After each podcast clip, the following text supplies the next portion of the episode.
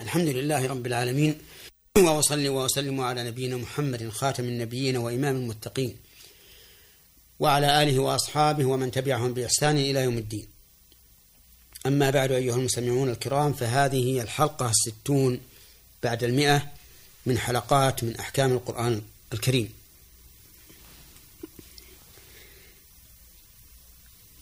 نتكلم فيها على ذكر فوائد الآية الكريمة وهي قوله تعالى يسألونك عن الأهلة قل هي مواقيت للناس والحج إلى آخره.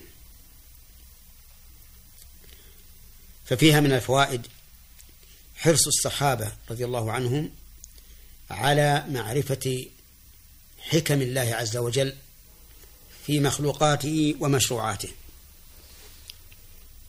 لأن هذا لا هذا السؤال لا يتعلق بأمور شرعية وإنما يتعلق بأمور كونية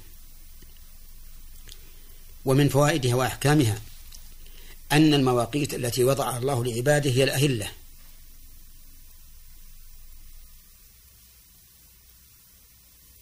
وبناء على ذلك يتبين أن المواقيت التي يستعملها كثير من الناس اليوم والمقرونة بأشهر وهمية ليس لها علامات أفقية ليس هو التوقيت الذي وضع الله عليه العلامات الحسية الظاهرة.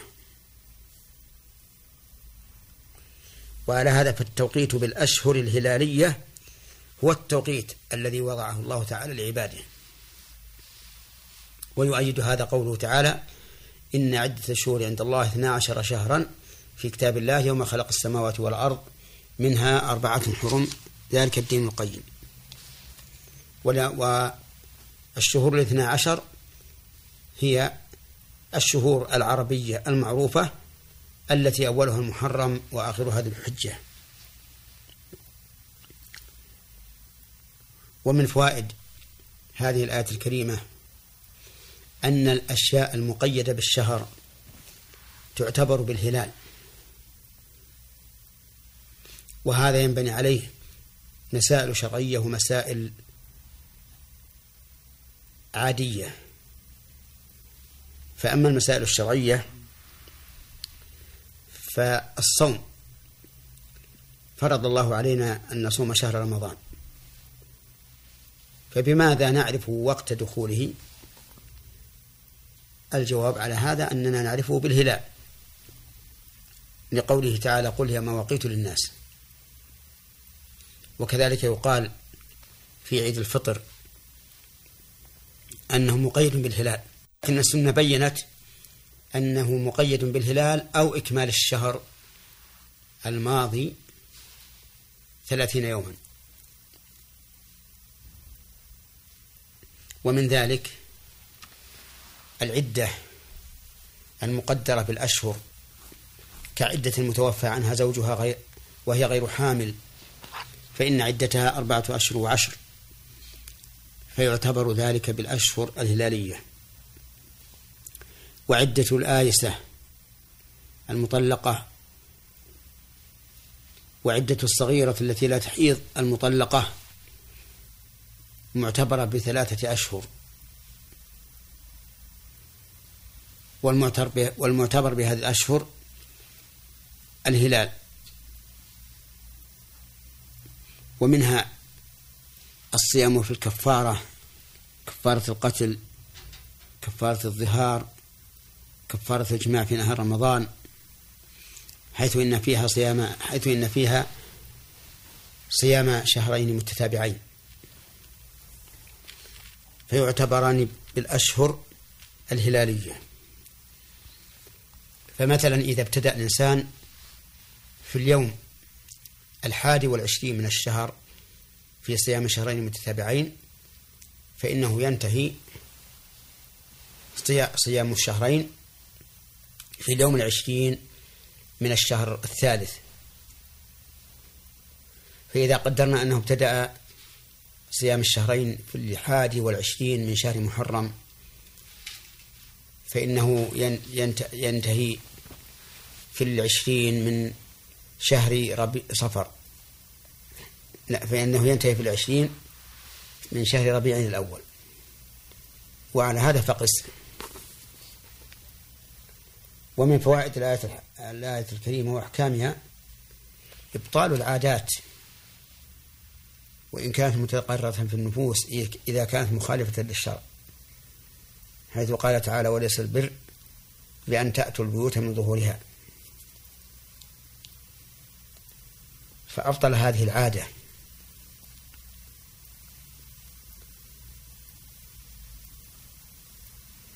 ومن فوائد هذه الآية وأحكامها أنه ينبغي للإنسان أن يأتي الأشياء من طرقها وأبوابها الموصلة إليها لقوله وأتوا البيوت من أبوابها. وهذا كما يدخل فيه البيوت البيوت الحسية يدخل بها أيضا الأمور المعنوية. فينبغي الإنسان أن يأتي الأمور من أبوابها. كمسائل العلم. يأتي العلم من بابه من أوله يتعلمه شيئا فشيئا. مسائل المحادثات من الناس بين بين الناس. يتحدث إلى الناس بأقرب الطريق الموصل إلى المقصود. آه، الرفع إلى ولاة الأمور. يرفع إلى الجهة المباشرة له. ثم هي ترفع إلى جهة الجهة التي فوقها ثم الجهة إلى الجهة التي فوقها. حتى تنتهي إلى رأس الدولة. لأن هذا من إتيان البيوت من أبوابها. وهكذا جميع الأمور ينبغي للإنسان أن يأتيها من أبوابها حتى يسهل عليه الولوج والوصول إلى المقصود. ومن فوائد هذه الآية الكريمة وأحكامها أن المدار على تقوى الله عز وجل. لا على الصور والهيئات لقوله تعالى ولكن البر من اتقى. ومن فوائد هذه الآية الكريمة آه، بيان ما كثر وشاع من أن الكلمتين إذا أفردت إحداهما عن الأخرى صارتا بمعنى واحد. وإذا جمعت إحداهما إلى الأخرى صار لكل واحدة معنى. فهنا بين الله تعالى أن البر هو التقوى. لكنه في آية أخرى قال تعاون على البر والتقوى. فجعل التقوى غير البر. وعلى هذا فإذا قرن البر بالتقوى صار البر فعل الخيرات والتقوى اجتناب المحرمات. وإذا ذكر أحدهما منفردا عن الآخر شمل الآخر. ومن فوائد هذه الآية الكريمة وجوب تقوى الله. لقول الله تبارك وتعالى واتقوا الله. والتقوى هي أساس الخير كله. وهي التي أوصى بها الله تعالى عباده. فقال ولقد وصينا الذين أوتوا كتابا من قبلكم وإياكم أن اتقوا الله. ولها آثار حميدة.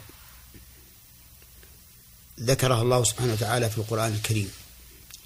وذكرها النبي صلى الله عليه وسلم في السنة. فينبغي الإنسان أن يتتبع هذه الآثار الحميدة من كتاب الله وسنة رسوله صلى الله عليه وعلى آله وسلم حتى يعرف مزايا هذا العمل الجليل وهو التقوى وهو تقوى الله عز وجل. ومن فوائد هذه الآية الكريمة أن الأحكام معللة بالعلل المناسبة لقوله واتقوا الله لعلكم تفلحون. ومن فوائد الآية الكريمة وأحكامها إثبات الأسباب. وربط المسببات بها. وهذا هو الحق. خلافا لمن قال بأن الأسباب فاعلة بنفسها فغلا في إثباتها. ولمن قال إن الأسباب لا تأثير لها في في الفعل فنفى ما, فنفى ما فطر الله الخلق عليه من أن المسببات مرتبطة بأسبابها. وجهه من الآية قوله تعالى واتقوا الله لعلكم تفلحون. فحكم وعلل. الحكم هو الأمر بالتقوى والتعليل أنها سبب للفلاح. وإلى هنا تنتهي هذه الحلقة. والسلام عليكم ورحمة الله وبركاته.